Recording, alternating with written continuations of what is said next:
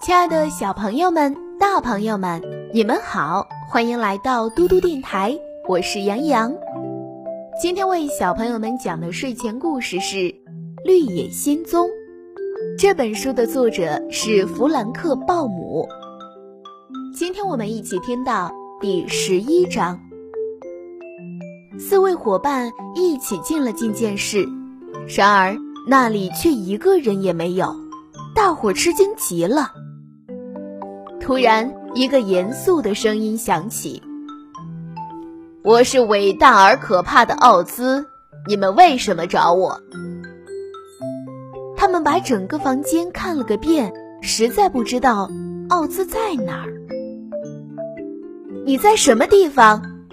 他们问。“我无处不在。”那声音说，“但在凡人眼里，我是看不见的。”“好吧。”多罗茜说，“今天我们来是要求你履行诺言。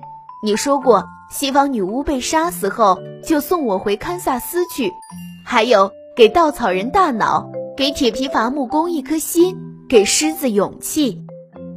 邪恶的西方女巫真的被杀死了。”那声音颤抖地问。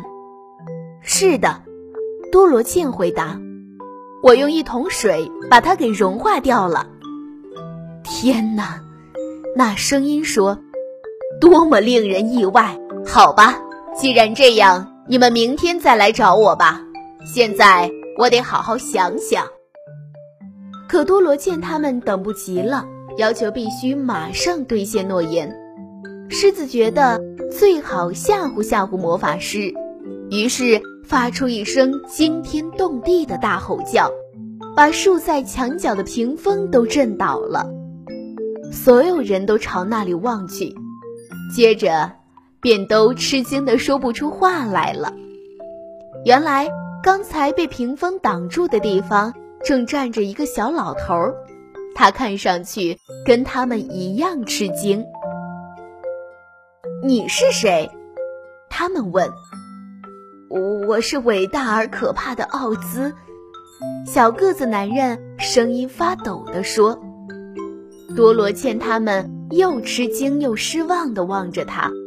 “我们还以为奥兹是个伟大的魔法师呢。”“哦不！”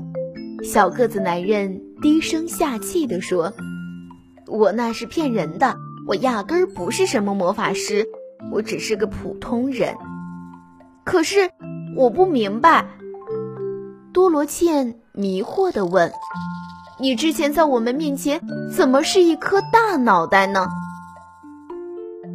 那是我变的一个戏法。”奥兹回答，“请到这边来，我把一切都告诉你们。”奥兹到底有什么秘密呢？小朋友们，我们会在下一期的节目中为大家揭晓答案。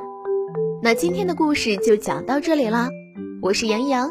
如果你喜欢听杨洋姐姐讲故事，可以让爸爸妈妈关注微信公众平台嘟嘟 radio。 我们明天再见。